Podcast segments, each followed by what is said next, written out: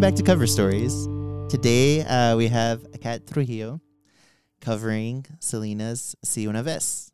What's up? Hey, I'm finally here. Yeah, you were one of like the first people on our list actually, but you're just so busy.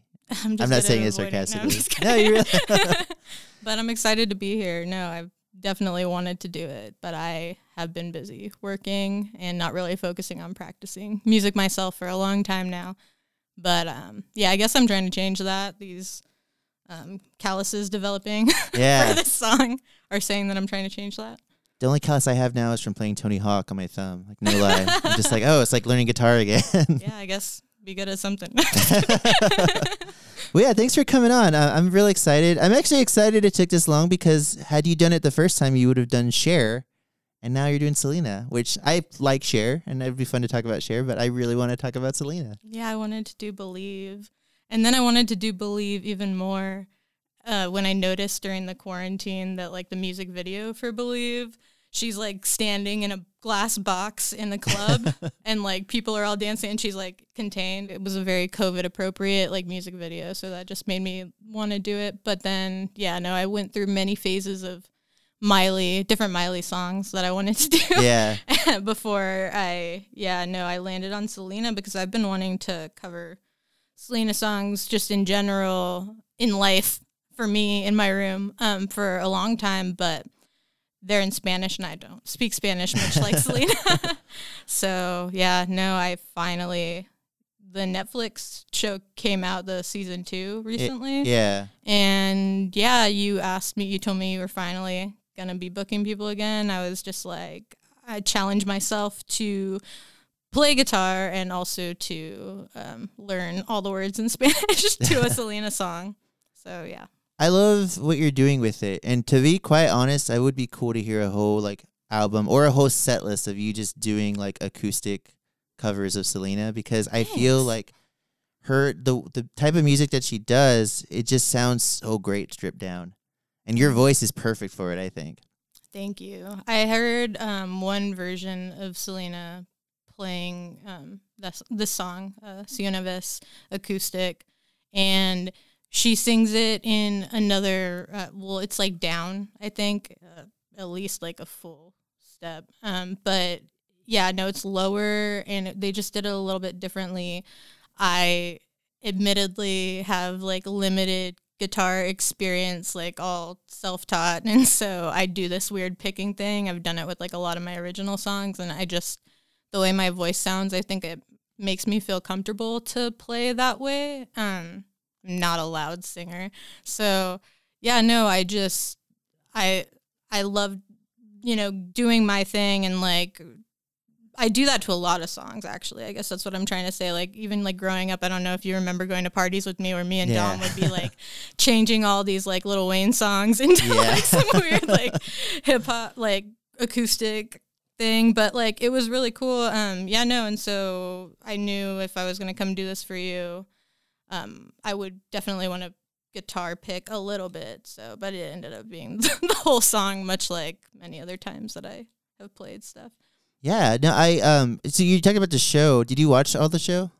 Uh, yeah, no, I watched it really fast, So- within like a day or something. So when they go to Nashville to get "Dreaming for You," the the guy that writes the song, whose name I can't remember, he plays it for her, Mm-hmm. and just him and guitar. And I I just hearing that was like I've never realized I wanted to hear that, but I wanted to hear that, like not just that song, but all of her songs. And and I I, was so glad that you picked this because I knew this is how you were gonna do it. Yeah, no, that was like a really special part of that series and like what I love about the series versus the movie in general is that they're just showing so much more of like the actual job that she had and all the things that like went into that um, including seeing Nashville songwriters like and her selecting songs from them cuz you know that's that's an actual part of the job and that's what Selena brought to it was the her voice and her character not just her voice but her character because a lot of people have voices but the, her attitude on stage and everything that she could bring to it in general was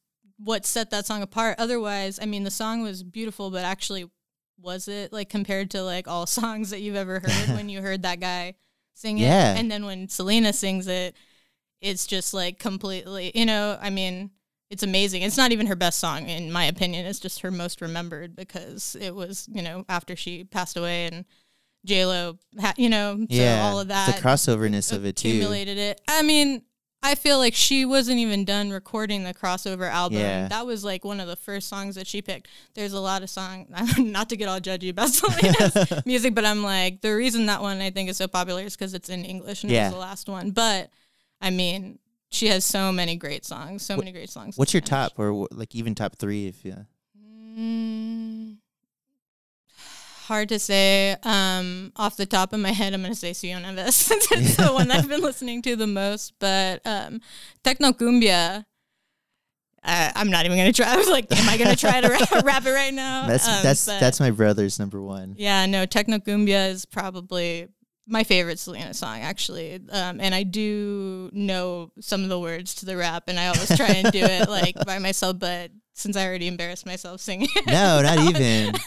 Quite But- the opposite. but but yeah, no, I that and the way they describe that song in the series, they're talking about how um they were on the corner like between two different barrios, like or like between I, I forgot exactly. what- I need to go rewatch it so I can remember this fact for next time. But like they were listening to two different competing styles, like of like black and Hispanic music, and so that's what they were trying to achieve when they made that song, or what AB was trying to achieve was to combine those two different kinds of music. And I love that because I'm all about that as far as like everything in life right now. Like let's just like combine different styles of music and make new awesome sounds that I don't know, everything gets starts to get monotonous, you know what I mean? Yeah. Every once in a while I think right now is kind of one of those times for country music.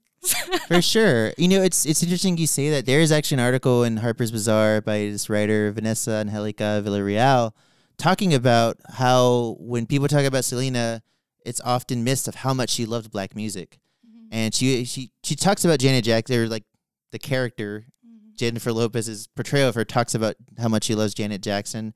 Um, but you know, she was a big fan of like Whitney Houston. Uh, uh, what's her name? Watley. Um, looking for a new love. I forgot her name. Um, but just like there was so much influence. She loved Michael Jackson. Donna Summer. She Donna did Summer? that whole Yeah. um, disco thing at the Astrodome. Yeah. That's part of like her big show because she loved disco so much. for which sure. I'm sure we're all super glad that she did that because that if you think about it, like that's the only other thing besides Dreaming of You that's in English that she did that pe- a lot of people latch on to. Yeah, I mean, she covered like Billie Jean, and there, there's a Mm-hmm. few, there's quite a few. Like if you going back, and then when you when you think about it and you start like noticing it, it's everywhere in her influence, and not just her voice, but and, and how she sings, but also I mean AB's influence too. Just like you were talking about earlier, like they all grew up on on pop music and and, and rock music, you know, and. She's talked about like loving ACDC and I, I think even like Guns N' Roses. She was a big fan of, of just everything you know pop and, and, and rock and you know it, it's so interesting to, to to hear hear the music again and hear it come out Yeah, no, I mean, like w- something that surprised me about Selena recently. Uh, one of the songs that she covered was "Sukiyaki," the Japanese song. Uh, it's like a traditional Japanese like uh, acoustic song. I don't know if you're familiar with it, but a lot of artists have covered it, and she was one of the ones that did. And I was just thinking about what I mean, fanning over her in my mind while I'm playing the song, like practicing the song. Like what an amazing person that she was. Like what a well-rounded because she was obsessed with like Japanese culture, like I am also, and she like didn't speak Spa- like all these things, and I mean that's why she's such a legend in Texas and now beyond because I feel like so many girls from San Antonio, even boys, can relate to where she's coming from as a Hispanic woman that was pigeonholed into you must play Tejano, and but she's so much more than that, and like this little like her wanting to cover a Japanese song like just shows me like what a badass she was and all the different kinds of things that she liked, you know, and how she brought she didn't bring that all in necessarily with the words because she didn't write them, but I feel like that's what she was bringing to the stage, like as a person, was the fact that she represented this this type of person that we are here in Texas. You for know? sure and, and it's a good point i mean we everyone knows about the fact that she didn't speak spanish and that is a lot of like her generation and, and even our generation and then the generation after hers and that our parents would go to school and get punished for speaking Spanish. Mhm. So I, I I can't speak to everybody, but I know a lot of people I've talked to, and we didn't learn Spanish as kids because our parents didn't want that, that had that mentality that like oh they you should speak English and that's that's the way it should be. And I feel like she kind of comes from that background as well. And it's like in the movie, I don't even know if this happened in real life, but Edward James Olmos playing her dad's talking about like we're not Mexican enough for the Mexicans, we're not white enough for the white people. We have to find a middle ground and I think she embodies that that that, that culture of, of finding who you are and being able to celebrate being American and your you know Latinx roots. Yeah, for sure. She's definitely an inspiration that I think about that stuff, like just being a Hispanic woman in country music, which I mean is not completely unheard of or anything at this point, but it's also like definitely, you know, one one in I couldn't even guess. Yeah. um, but yeah, no, she she's like amazing, and that's why I covered this. yeah, no, it's awesome. I, you know, Hispanic women in country. I think Linda Ronstadt was. yeah, Hispanic and- nobody knew practically, right? Yeah, I think you told me that actually, and yeah, she was. I mean, I read that she was like the highest paid rock star of her time. Like she was like getting paid so much money and making rock music, but like it makes me sad that she recently put out a documentary and I feel like you don't hear anybody talking about it. And I'm just like is it because they found out she was Hispanic? Like I cuz now people talk about her as a Hispanic icon and I'm like is that why? Yeah. she's no longer like you know considered one of the it female like of back in that time.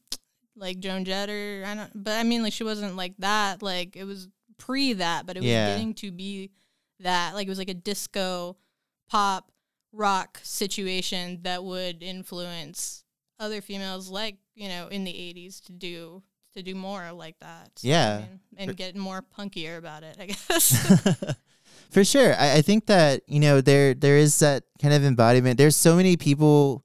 It's so weird because I I think about a lot of like this, especially like from an actor's perspective. Uh, I mean, everyone talks about um, Raquel Welch and uh, and um, uh, oh my god from West Side Story. I can't remember her name. Rita. oh rita moreno Yeah, and they were huge and they were celebrated hmm and to think that their culture is kind of taking a back burner to like who they are is, is it's both like satisfying in the sense that they're being recognized for who they are but also it's kind of it's kind of nice now that people are recognizing them for for their culture and, and as a, a representation of of like the american dream or what the american dream is supposed to be especially back then Yeah, yeah, no, I feel that way about all all those women for sure, and especially Selena. But um, yeah, yeah you know um so Si Una Vez is on amor prohibido Mhm. which is the album that I've always associated like as my that's my favorite Selena album. It's only the only one I'm really like. I know these other singles, but this is the one that like my mom listened to in the car. So this is the one that always kind of spoke to me. And I remember finding out, I listening to Fotos y Recu- my Dos y Recuerdos. my accent is bad. Um, I don't speak as much Spanish as I should. But uh, Fotos y Recuerdos is a cover essentially of Back on a Chain Gang by the Pretenders. And I Uh, remember hearing like on the radio the Pretenders play that song, and I was like, "Oh, they're covering Selena," and I'm like, "Oh no, it's the other way around." And it's so interesting because because like we talked about, you know, AB and her and the whole family were very had a lot of pop and rock influence, and listening to the uh, the other songs and the way they were produced, there is that like 70s 80s pop rock gloss. It's a Tejano song, it's a uh, cumbia song, but it's it's got that gloss. It's got that kind of like the way the production value is set up. It just sounds so similar, and it's just so wild to like I can't unhear it now. yeah, no, I mean, like I have a feeling, not knowing any of them personally, but just being around other musicians in the studio that like they were just copying. Because like when you go to like produce an actual album, which I, I haven't actually done that at a higher level, but I've watched artists that I've worked with do that. Like you kind of bring in like albums and you ask for like an exact copy sort of of the sound. Like I want it to sound like this. That's what most artists do, you know. So that's what most artists do. So um yeah, no, I mean like I feel like AB probably since he was the one recording the music that he was just trying to make everything sound exactly like what they liked, you know, Yeah. at the time. And so that's why you find it like sounding like that is because he was just trying to emulate that, I'm sure. And it's, it's it's it was also kind of satisfying watching that as someone who has tried to write music in the past and just like oh like these they're icons and they Mhm. kind of wrote very similar. Obviously they have more training and are are much better more talented than I am, but it was cool to see that same kind of like hey I want this like you said like I want this to sound like this so Mhm. let's do this and then create our own thing. Yeah, no, and I just I can't imagine. Well, I mean, like their dad kind. I did their dad know how to do studio stuff, like, or did AB teach himself how to do all that stuff, like on the fly, like with books, because it was like pre like having a computer to Google everything, like. Just like imagine, like he didn't. They definitely couldn't afford for him to go to school. Yeah. And he actually, though his personal life, uh, I have no comment on. Like, I think he's a genius, honestly, and like uncredited for a lot of Selena's success. Like, and that's why the series is great, is because it shows you just why he, you know, just how he had so much pressure on him to learn how to do that stuff from his dad. Like, but they don't even go into more detail. Like, but actually, how the fuck did you learn? Yeah. guess on here. Yeah. Um, how, how did how did he learn how to do that? Um, incredible. Just some Hispanic kid like from Jackson, Lake Jackson. like Jackson or Corpus Christi, like being at that level where you can notice those kind of similarities to other popular music that had millions of dollars behind the studio Yeah. of the time. Pretty crazy. Give the guy some credit, right? I For sure. That's one thing I, I kind of appreciate. I know there's a lot of things about, I, I'm kind of 50 50 on the show. I enjoyed it for what it was. It's hard to make a show about somebody like Selena and fully satisfy, especially Yeah. hearing a lot of stories about the writing room and how there was a lot of uh, problematic things going on in, in the actual behind the scenes in terms of, of you know her legacy and everything. But I do appreciate that we do learn a lot more about him and and and Suzette and the whole family in that Mhm. sense that like. I mean, we we can recognize that, but because she has become, you know, a, a deity in that sense, that because she, died at a young age, and because she, you know, had was on the verge of really becoming something even bigger than she already was, um, it was kind of nice to kind of get these backstories, and even if there's, you know, some some drama added for entertainment values, or Mhm. some stuff taken away for time purposes, it was yeah, no, probably more of that Yeah. Hispanic person.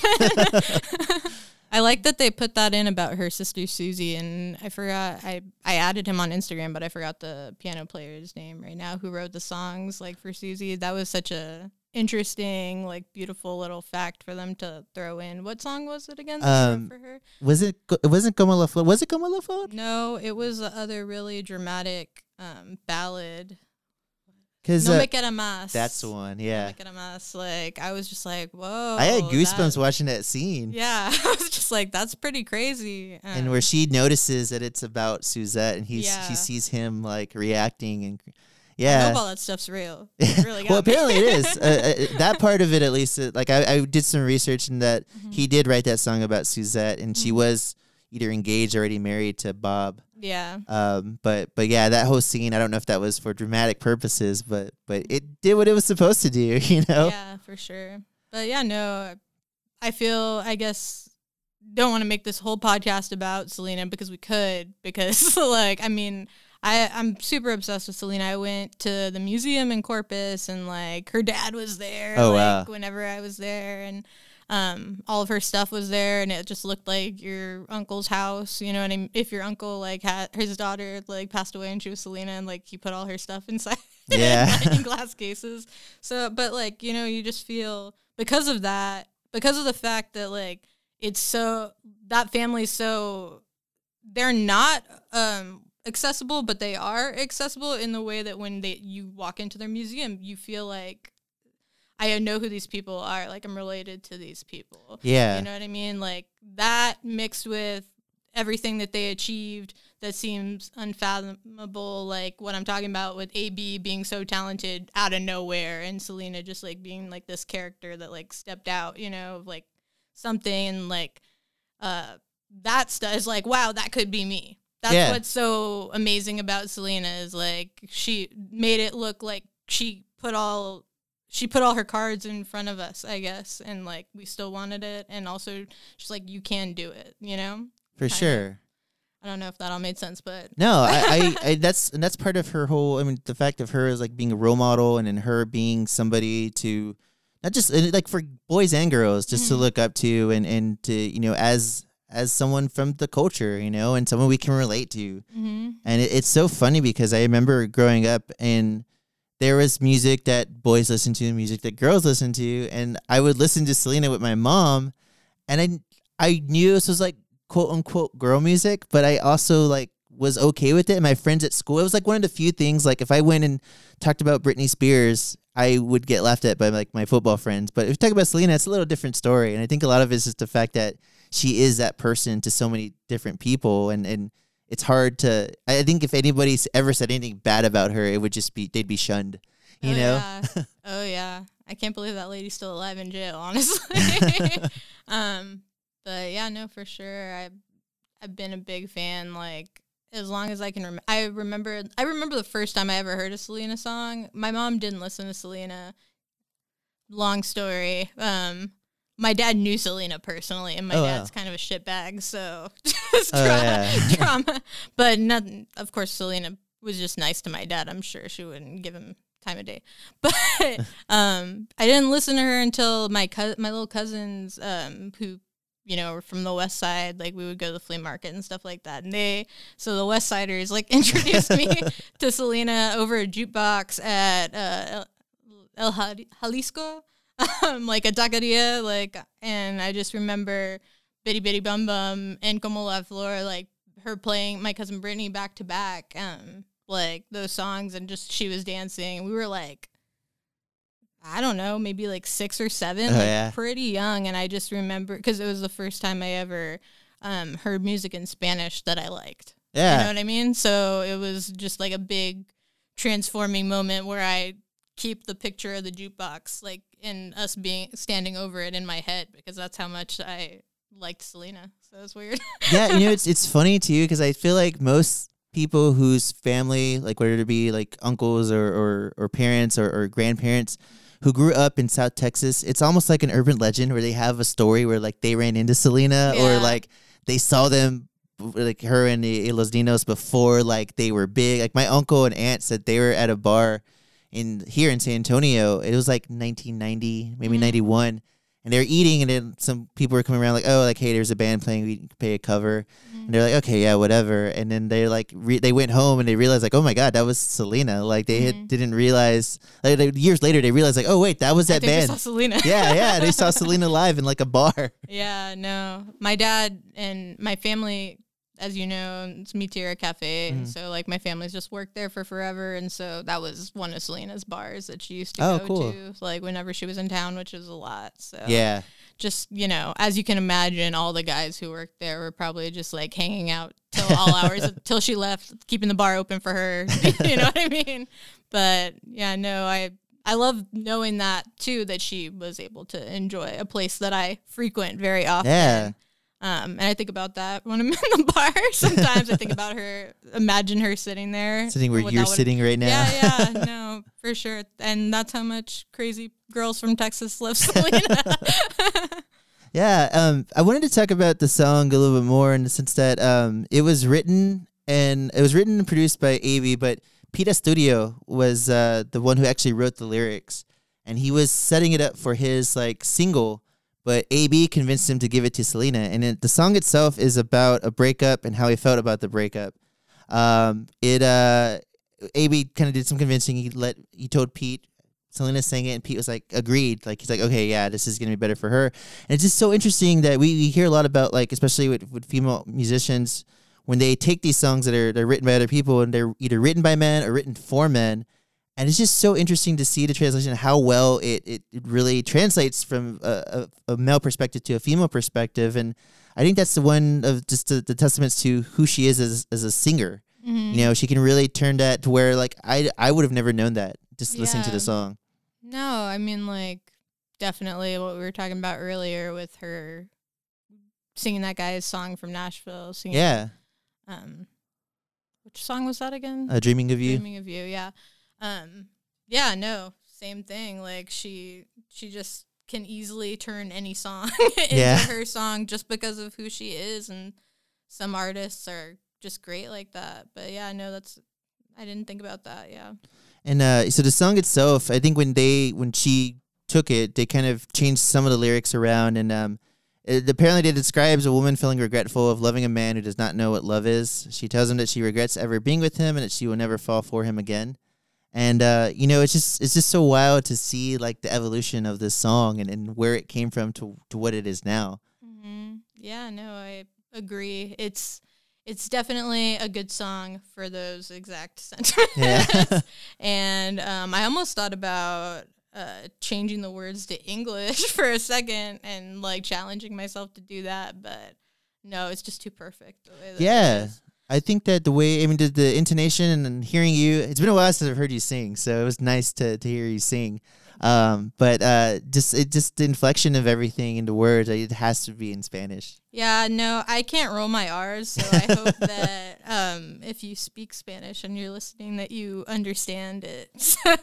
but um, yeah, no, and if I had practiced a million more times like Selena, maybe I wonder if it came easy to her the rolling the R's thing. I was thinking that, but um, yeah, no, I I think it's a great song. I really I really love how you know how it's worded in Spanish exactly as it is if you look up the lyrics like translated to English. So didn't want to fuck with it. For sure.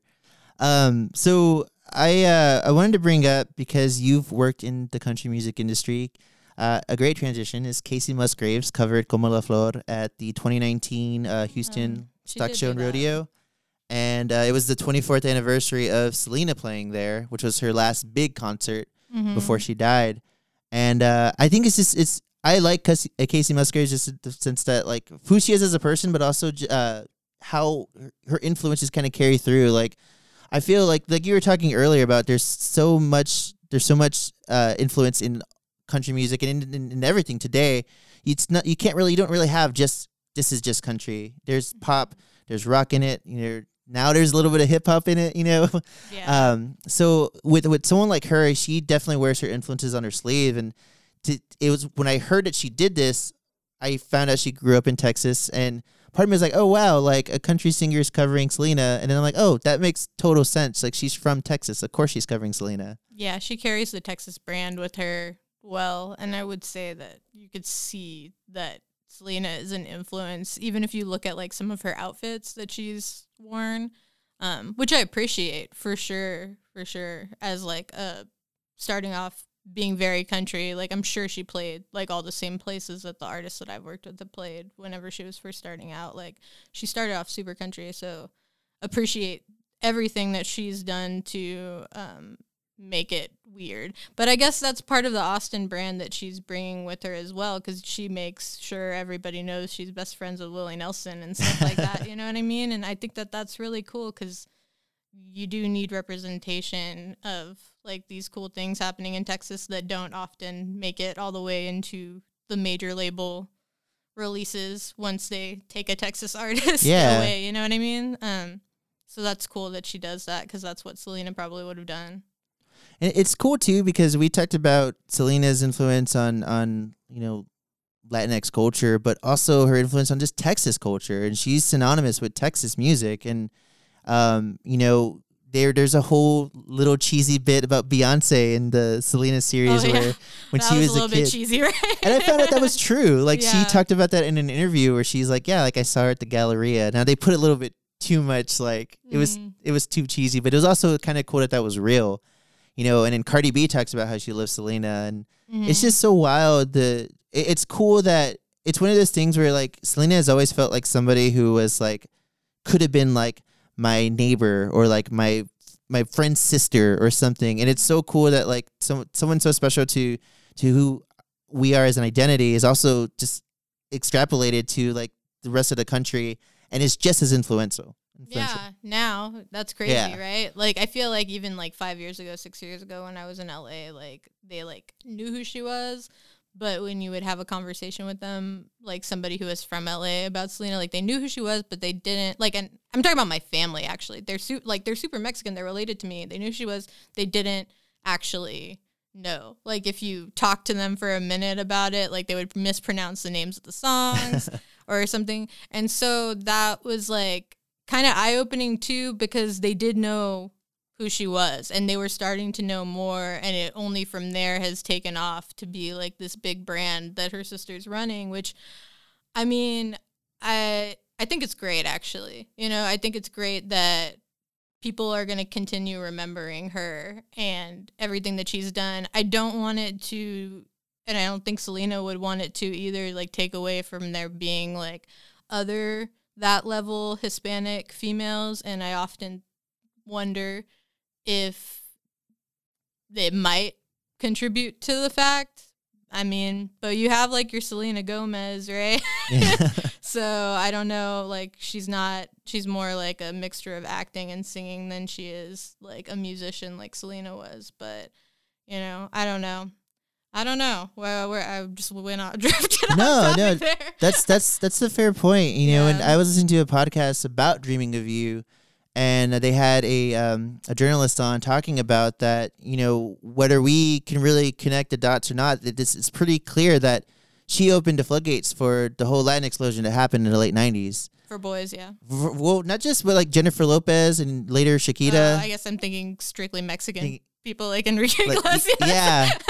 you know, like, and he's a legacy too because of his dad, you know, yeah. and, and everything. But but yeah, I mean the fact that that, you know, like Paulina Rubio is another example I think of. You yeah. know, I don't know if they would have had the success they had without the root of it coming from Selena's crossover. You know. Yeah, for sure. I remember like Ricky Martin. Yeah. Everybody like totally blew up like around right around after that time, but she definitely helped for sure, for sure, for sure. Although they were all singing in English, so I wonder if it would have happened anyways. But that's the point they bring up too, and and you do see that a lot. And then fast forward to like 20 years later and like people like Bad Bunny are like putting oh, out Oh yeah, that's something we should talk about cuz I think that's pretty cool that you go on the top 50 viral hits on Spotify and it's just like all like well, I, it's not Hispanic, it's like well, it, it's Latino, right? Yeah. It's Latino music in Spanish and also a bunch of Korean people, which is pretty cool. Like that the U.S. isn't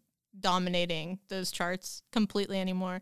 It makes me think that there's like some label, like an old label guys somewhere that everybody hates. Is just they're just like, what's happening? Like, like they don't know how to control it because it's like I'm sure that's not what they want it to sound like. It's know? interesting. I, I think that I would have never thought, like, especially like with Despacito, you know, um, Despacito. Despacito. Despacito. Yeah, Yo siento, no lo español, pero yo tengo. I just know uh, that word. But um, I was gonna say pero. Uh, but uh, you know, like just like that song being so huge and being a crossover hit, but also Bad Bunny performing on SNL and singing in Spanish, mm-hmm. and no one really like blinking about it. You know, it was just that's just what it was. You know, it, it is it was such a big deal, but also not a big deal, and that's what makes it a big deal is the fact that this is becoming a lot more accepted. I hate to use that word because it should have been accepted to begin with in all of these multiple languages. And, and like you said, you know, Korean singers and K-pop is huge now. You know, and the it, internet. The internet yeah. has made it so that I mean, like slowly but surely, people are figuring out how to make their own businesses with their music without having to be a part of a label. I mean, yeah, it's still great to like have a label because they have access to Jimmy and Steven and all these like late night shows, like all the press things that you want. But really, you could blow up from just putting your song on Spotify nowadays, like if you get the right people circulating it. So, yeah, everything has changed, and anybody can from any country can be the most popular, especially if their song matches a TikTok perfectly and like works so that people just keep using that sound over and over again. Um, that's awesome too, right? Like I was super against TikTok for, for a long time, and now it's just like what we're talking about though. Like it's able to help more global musicians get their music out there because every the sound is separate from the video for going viral and that's uh, incredible. I didn't realize until now I've spent many many hours on TikTok that that was what was in it for musicians because people kept saying, "Oh, what like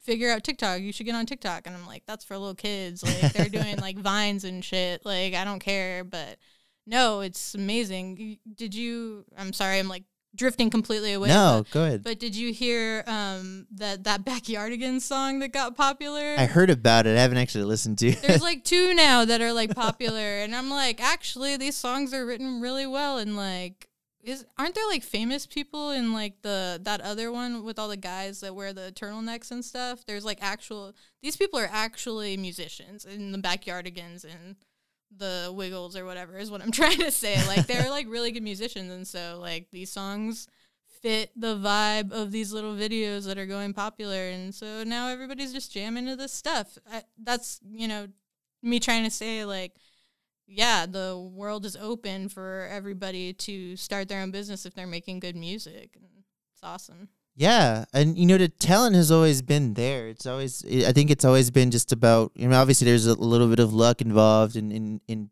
making it big, but it's just so interesting to see somebody who has a talent who gets famous through like a viral video and then seeing their entire world just like flip over, you know? yeah yeah yeah no i mean i haven't exper i like only from afar but i've like seen like things like that up close too like that are like similar and it's crazy yeah like i hope i get to help musicians continue i would love to see up close like up real close like what happens when you go from being an independent artist to like being like the kid LAROI, like friends with Miley Cyrus. That's like a perfect example. Like he, I think, was from TikTok, right, or something like that. no idea.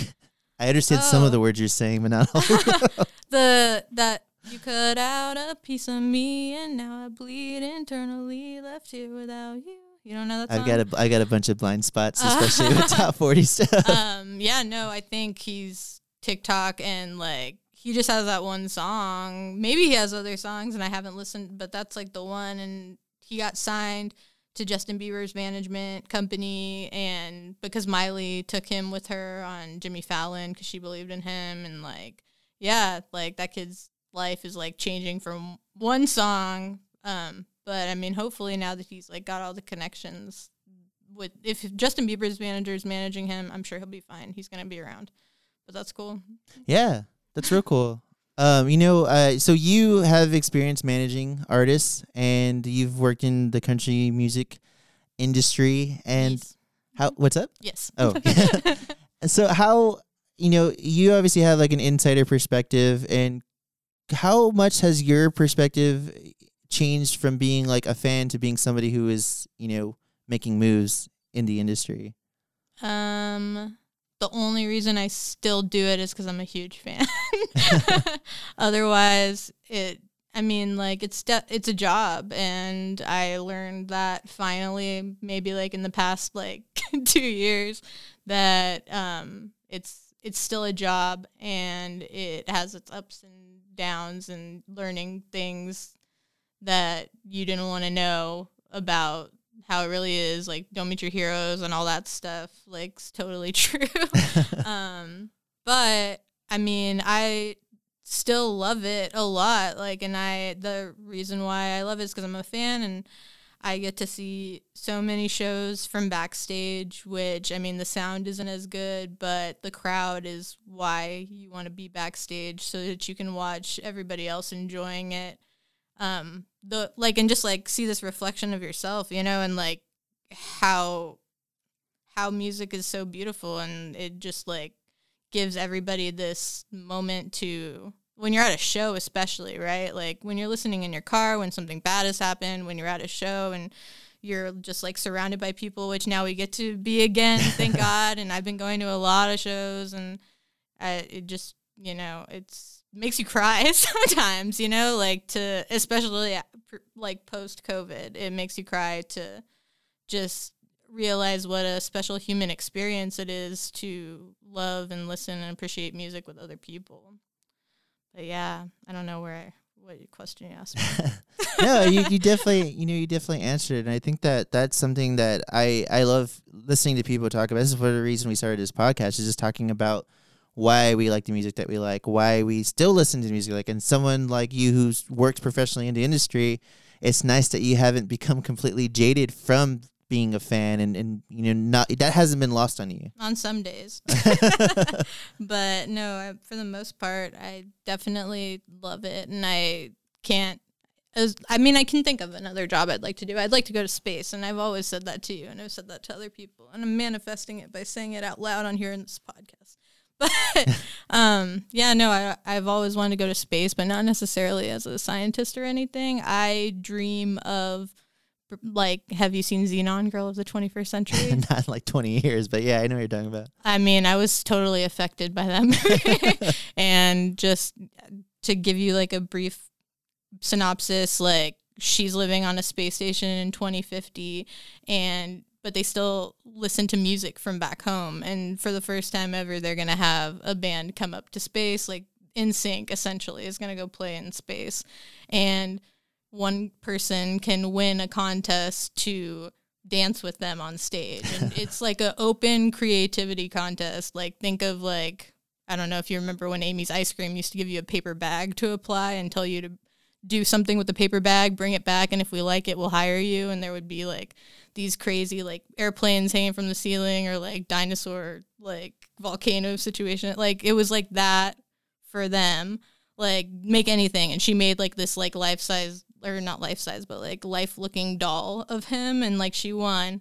And but she the movie goes off on another plot where like she saves the day, like saves the space station and stuff. But honestly, like that part of the movie, the fact that there was like a contest and like seeing abandoned space, just something about it has always like stuck with me, like super hardcore. Like her making the thing, like people being excited to do it. Like I was just like, one day there might be music in space. And I have always, you know, I went to a school that, uh, elementary school that was named after um, Scobee, the Challenger mm-hmm. captain who passed away in the explosion.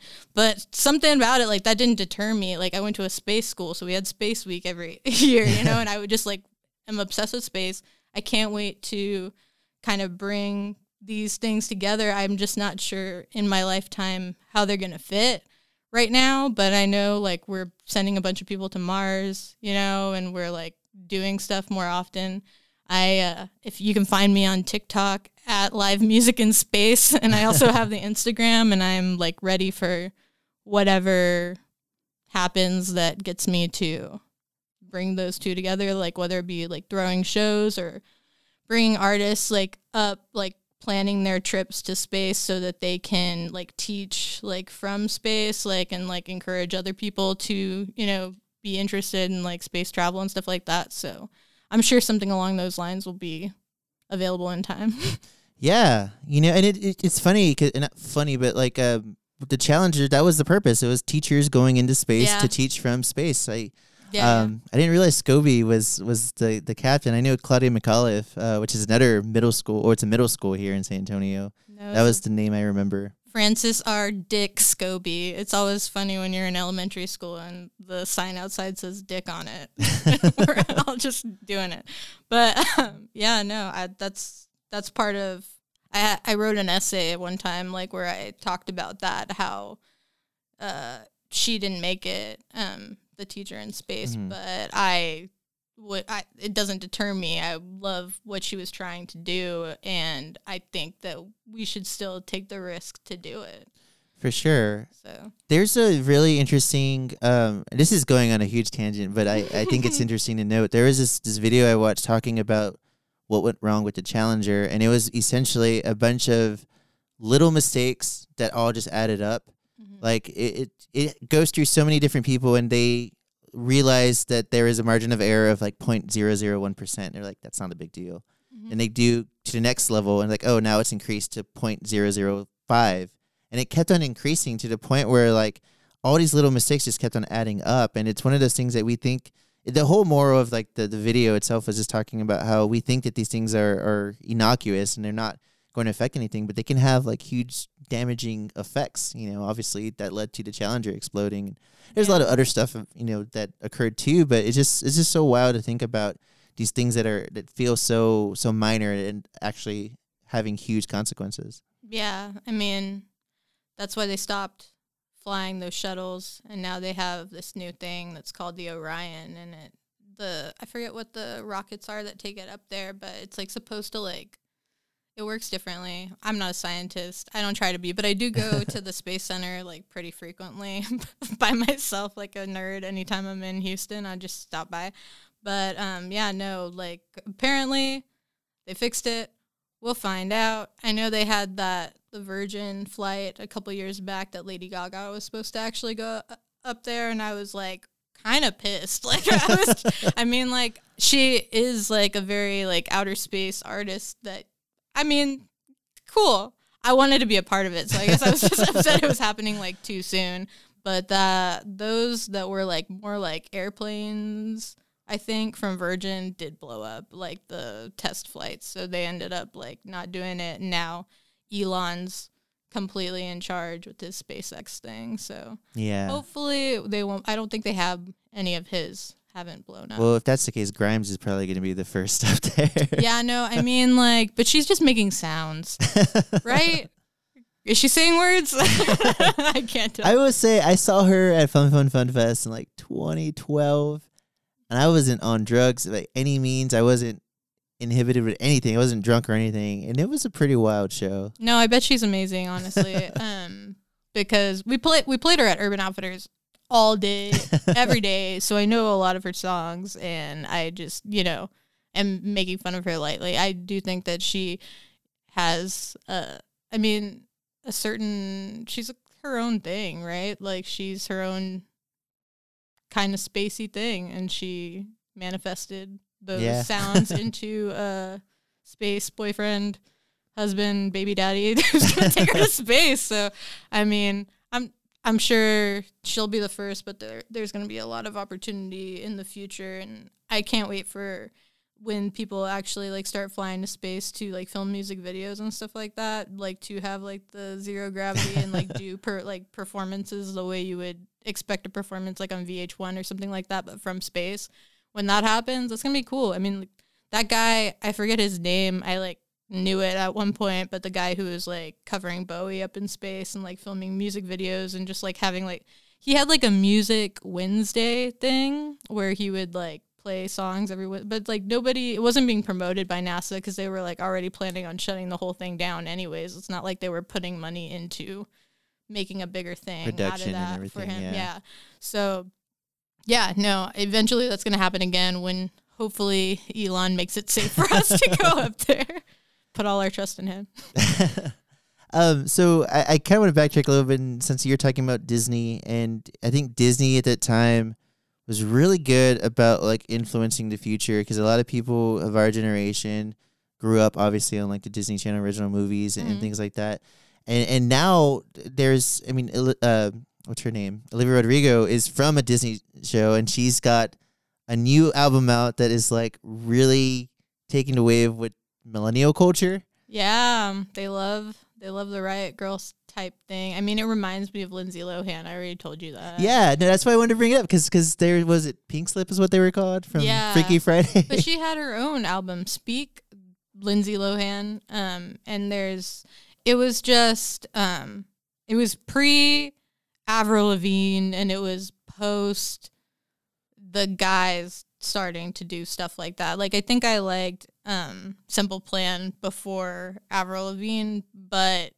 they opened for her anyways because she was on a label you know what i mean so Yeah. like um, and I have like I still have my orange Vans that were signed by Simple Plan Oh, at yeah? her concert because she didn't go out to do autographs, but of course they did.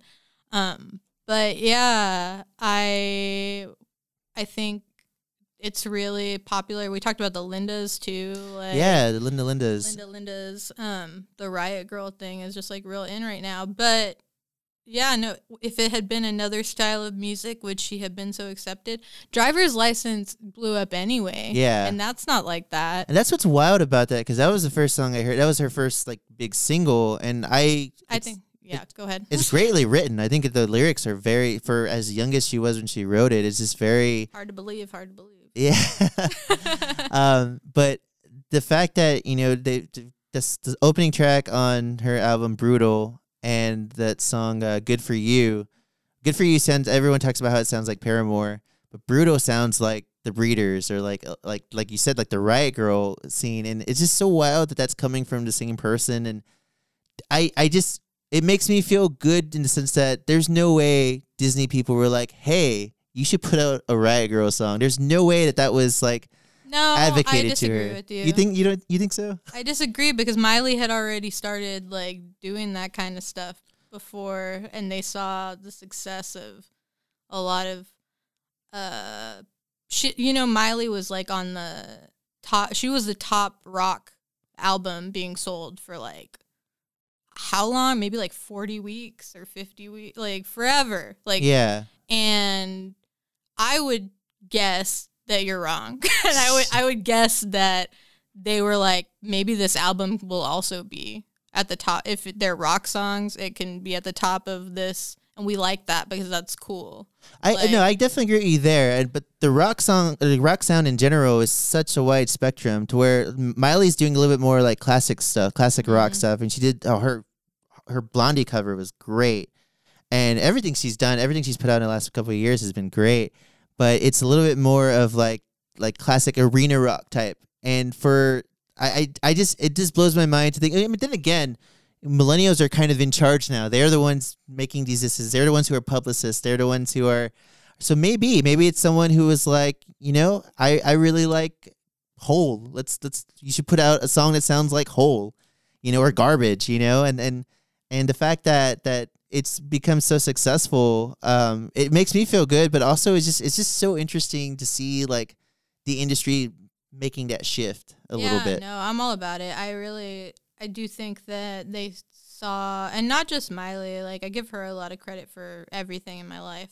But um, you know, it's just in to me it seems natural. Like it's I've seen it skewing in that direction for a little while and I then I just thought like when Miley cuz Miley obviously like stole those vibes from somebody else because she I mean, she's a busy girl. Like she's she's transcendent and she's with the zeitgeist and she knows what's going on and she will grab something and like run with it when she, it feels like it's her but i mean like i'm sure like she saw the signs too and that's what put her in that direction. But she i mean she also we, we all like a lot of different kinds of music. Why hasn't Al- uh, miley made a country album yet? She's going to i'm sure. I've heard from inside sources that you know it was coming like in the next like two years that they imagined she's been talking about it but who knows if that's true or not. Um, but yeah, no, I think it was headed in this direction for a little while, and I think Disney saw that and is profiting off of it. Um, I like her voice. I think she's cute. I don't know if I've seen her talk though. I don't think so either. So I, it's yet to be seen, like whether or not she's down. but but you know, it's interesting like is that right? I don't know. like like Demi Lovato's favorite band is Killswitch Engage, and I remember learning that Cool. about like she was talking about that when she was she, she was on Camp Rock, right? Okay. yeah, That was after my time in Disney. yeah. But like her, she loves like Killswitch Engage. I know like uh, Selena Gomez has talked about like liking metalcore, Mm-hmm. which is so wild at the time. That was like 10, 12 years ago, you know. But they weren't making music like that, so. I think it, you're right. Maybe it just has come full circle and it's leaning towards that, you know, and, and this was inevitable. But it's just so wild that like there have always been Disney stars who have had those kinds of influences. I mean, how could you be a teenager in the aughts without like listening to like metalcore or like emo, third wave emo to an extent, you know? Yeah, no, it's like it's hard because like I guess like people, the audience, like and Disney used to think like, or we all used to think that you couldn't.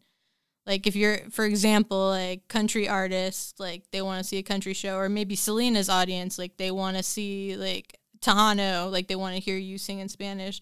But I feel like what we're seeing like nowadays is that everybody's like everybody's a mixture of everything, like what we've been talking about earlier. And I think now that the artists can do they have more room wiggle room for trying things out with social media and like they can like be covering songs on their live and stuff like that and try something out and they start to see who their audience actually is and that starts to open their world up to trying out new things you know For like, sure. one of the things that I was thinking about recently, like, well, Kaitlin, I work with this artist, Kaitlin Butts, who's amazing, and I love her, and I hope she listens to this.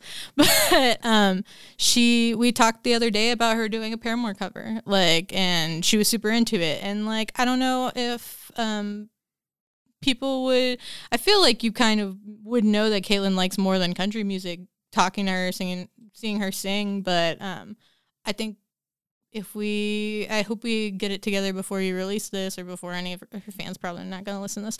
But but um, yeah, no, like doing things like that, exciting things like that, where like she's gonna, she wants to play a Paramore song at what is a quote unquote country show, and like, but that helps more people to like her because everybody's not just one thing. Like I feel like in the past people were afraid of like I don't want people to know that Demi Lovato likes Killswitch Engage like her labels like protecting everybody. Like don't say that at interviews but like nowadays like she's you know probably on live just like every other artist and like starting to like see people to respond to her in real time that yeah they love like I love Demi Lovato sometimes and I also love you know Lil Wayne. I don't know like you can get further than that you know. I love Willie Nelson or something like that but yeah I don't know Yeah, and you know it's it's interesting you bring that up just because I mean we talked about Kacey Musgraves and and her her influence. You kind of wears like it's pretty obvious she has a wide spectrum of influence, and her ex husband um, Ruston Kelly put out a an emo cover, a country emo cover album. Have you heard Dirt Emo Volume One? yeah no I'm familiar so he covers Saves the Day, Blink 182. Uh, he does a really beautiful cover of Helena by My Chemical Romance. And it's so haunting, but it just sounds red. When did this come out? Before the album Black Star or after?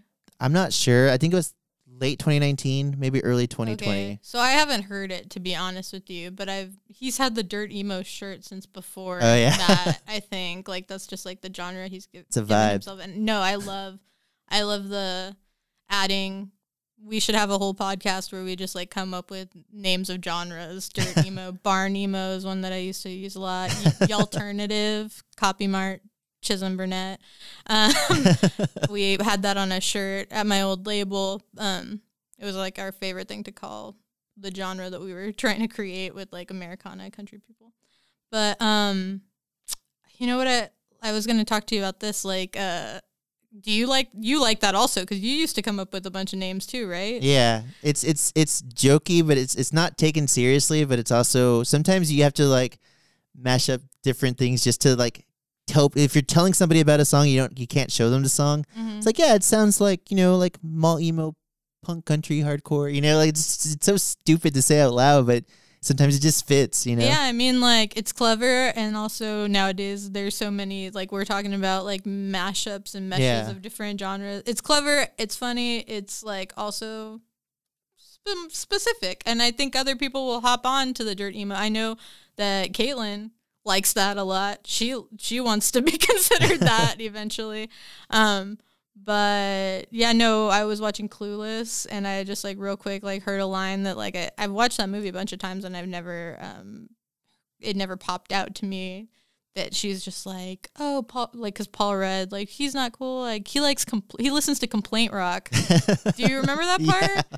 I never knew until recently that, that I loved it. I'm like, why don't we? Nobody talks about any of those bands like Gin Blossoms or I think it, it also put like Marcy's Playground and um, Natal- Natalie Imbruglia. When I looked up what complaint rock was, that's like what Google was telling me. I was like, yes, this is perfect. Like when you talk about like 90s pop or 90s rock, and you're like assuming like everybody, like, but that, you know, you're assuming everybody will know that that's what you're talking about, but like that specifies it even more in just like a perfect way because they are complaining like in all of those songs, and I, I love it. For sure. More subgenres, please. There was a party I was at with Dom in college, and these guys from DC. It was in Austin. These guys from DC were there, and they were really nice. But Dom started talking about something about a band. I can't remember what band it was. and the guy's like, "I've never heard of that band." I'm like, "Oh yeah, they're kind of like mallcore." He's like, "What is mallcore?" Like he thought I was like seriously like that was a thing, and he, I could, I think he like was the making fun of me. music you'd hear in a mall. Is Yeah. This is like like Black Veil Brides is mall core to me. Hot Topic core is what I said actually, not mall core. Hot Topic core. You know, it's just like some shit you'd buy at a, a shirt at Hot Topic. You yeah, know? no, I love it. But uh, he was like blown away by it in the sense that he was like mocking me. I'm like, I'm not serious, man. Like, I'm not a fucking dork. I mean, I am, but like not in this sense. That's why I don't go on his podcast. Um, so we're uh, we're coming full circle here, uh, bringing it back to Selena some way. Um, do you have any last words you want to say about uh, Si Una Vez, about Selena in general? Um, Selena's amazing, and we should all cover more of her songs because it's in Spanish and it's scary, but it was worth it. I don't know. yeah, you're you're awesome. Thank you so much for being on. Do you have anything you want to plug? Um, mm, you should check out my artist. I'm managing this new artist, Kaitlin Butts, and she just put out a new song, How Lucky Am I, back in February. Um, we're still promoting that, but we have a new surprise release that's going to be coming out in August. She just got back her album um, mastered, and so we are working on the release for that. So you can probably expect to see her touring early um, next year, 2022, on that new album. And it has a bunch of great songs that, you know, whenever I first met her, um, she was playing a song that she wrote about her dad. And it's funny because it's Father's Day today. They were telling me I don't even fucking know because I don't have a dad. But um, I do have a dad, and I feel the same way uh, that she's written a lot of her songs about her dad. And I haven't been able to do that personally. So I kind of feel close to her in that way. And I'm really excited for this album because all those songs that I heard her play when I first met her like four years ago, she still hasn't put out until now, me with her. Like it was waiting for the right time. I had always been busy managing other artists and wasn't able to work with her the way that I can right now and that she needed me to right at the right time to put out these songs for her. So very, very excited to be a part of that with Miss Kaitlin Butts. And so, yes, please check her out. And it's yet to be seen whether or not I'll be releasing my own music. But I, like I said, and getting these calluses today, maybe I'll keep them going. I don't know. Yeah, I definitely hope so. Cool. Uh, coming up next, we've got Kat covering Si Una Vez by Selena.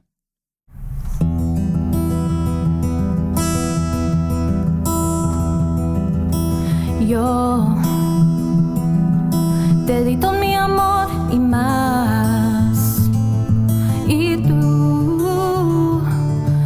no reconoces ni lo que es amar. Yo me puse después a tus pies y tan solo con esfuerzo más pegado, pero ahora de si una vez dije que te amaba, hoy me arrepiento.